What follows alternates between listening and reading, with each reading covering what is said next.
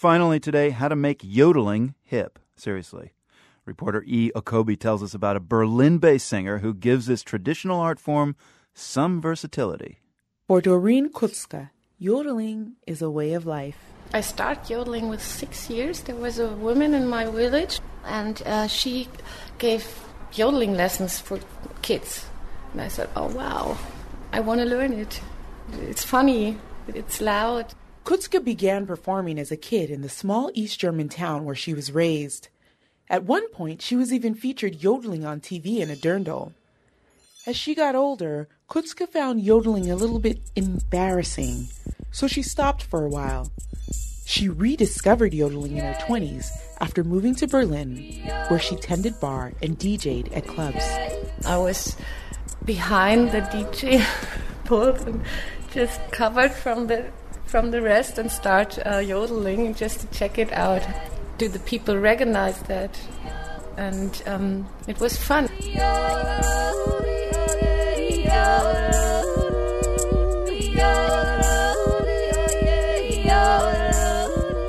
Kutzke started a band with Uta Waldhausen. The two were from different towns but met as teenagers at punk rock parties. Waldhausen says both moved to Berlin around the same time and kept in touch. One day, Doreen came to me and told me that she told somebody uh, she has a band and she and uh, he was kind of oh okay cool. Then uh, do you like to play next week? Of course it was a lie. And and then we just uh, practiced for two weeks for our first concert. And parabels was born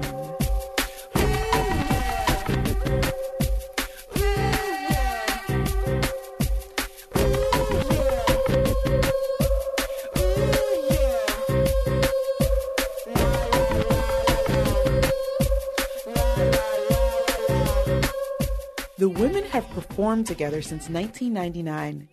Kutzke has also collaborated with a wide variety of Berlin based artists. She's merged yodeling with everything from performance art to dubstep to classic American country music. I was dancing with my darling to the Tennessee waltz when an old friend I'd happened to. This is Kutzke's version of Tennessee Waltz done by her group Kutzkalina and the Devil's Harmonica, a collaboration between Kutzke and British born performer Malcolm Arison. Arison introduced Kutzke to country music.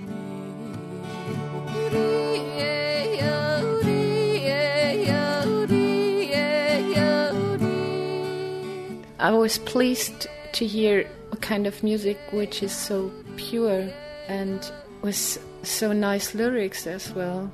And of course, I enjoyed the yodeling in it. And Kutzke wants others to enjoy yodeling too. She runs yodeling workshops from a hair salon in the Turkish enclave of Kreuzberg. I thought it was a really nice idea in the barber shop. It doesn't look like a barber shop, and it's a very, very nice room. And in wintertime, you have an oven in the corner, and it's cozy and nice there.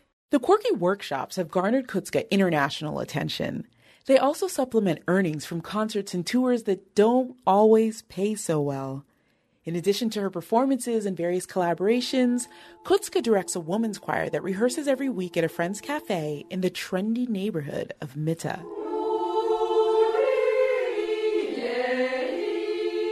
Germany subsidizes many artists like Kutzke. But as the cost of living creeps up in Berlin, she worries that unconventional and experimental artistic careers like hers will soon be a thing of the past. For the world, I'm E. Okobi, Berlin. I'm not even going to try yodeling, but you can watch Doreen Kutzke yodel the country classic Tennessee Waltz at theworld.org. From the Nan and Bill Harris studios at WGBH, I'm Marco Werman. Thank you for listening.